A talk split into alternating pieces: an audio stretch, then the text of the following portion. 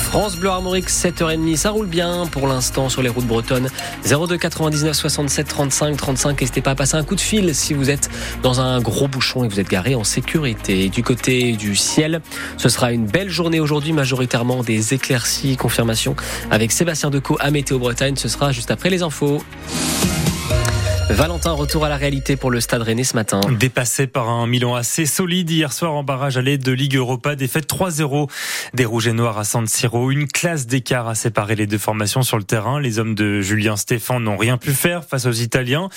Et le même mot revenait sur toutes les lèvres à la sortie du vestiaire hier soir, le milieu de terrain Baptiste Santa Maria. Déçu parce que je pense que dans l'ensemble on fait, on fait quand même un match correct. Je pense que le score est, sévère et il va falloir, on va pas se mentir, il va falloir un miracle pour, euh, pour se qualifier chez nous. C'est une équipe euh, de Ligue des Champions, donc, euh, donc ça, se voit techniquement ils sont bons, ils ont très peu de déchets et on le voit aussi sur, sur le réalisme. Ils ont, ils ont trois occasions réellement franches où, où ils marquent trois buts. C'est le niveau. Un niveau euh, auquel n'a pas réussi donc à se hisser hier soir le Stade Rennais. Il faudra un miracle désormais au match retour, à savoir euh, remonter trois buts de retard le tout sans en prendre un seul. Autant dire que la porte des huitièmes de finale de Ligue Europa est, quasiment euh, close désormais. Mais qu'importe cette lourde défaite, les supporters ont vécu un moment fort de l'histoire du Stade Rennais hier. 10 000 d'entre eux ont mis l'ambiance dans les rues milanaises toute la journée avant d'enflammer San Siro pendant plus de 90 minutes. 3-0, ça paraît compliqué, mais bon, on a passé une très bonne soirée. Et San Siro, stade magnifique. Euh, moi, je trouve que c'est une. Ils auraient mérité mieux, mais c'est une belle purge quand même. C'est une belle purge. Mais après, on est heureux, c'est l'essentiel. C'est finalement, c'est l'essentiel. Bah, première mi-temps, plutôt, plutôt bien, plutôt correct. Mais la deuxième mi-temps, on se fait assommer direct, donc euh, ça éteint tout de suite, quoi.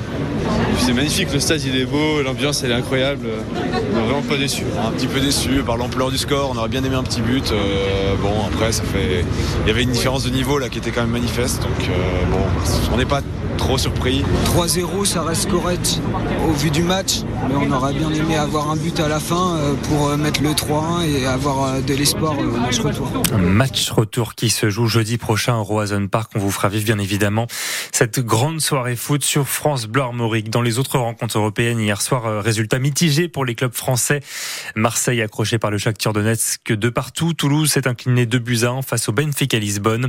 Enfin, Lens n'a pas pu faire mieux qu'un match nul 0-0 contre les Allemands de Fribourg. Et puis l'autre info qui fait trembler la planète foot depuis hier, c'est l'annonce du départ euh, du Paris Saint-Germain de Kylian Mbappé, la star du PSG, a expliqué à ses dirigeants son intention de quitter le club en fin de saison.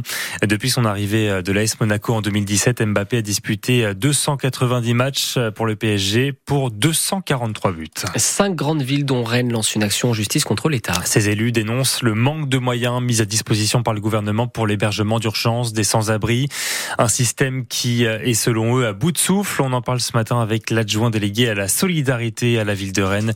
David Travers est l'invité de France Bleu dans une dizaine de minutes. Les salariés de Stellantis récompensés pour les bons chiffres du groupe automobile. Chacun d'entre eux va recevoir une prime de 4000 euros. Les salariés du site de la Jeannet près de Rennes vont en profiter également.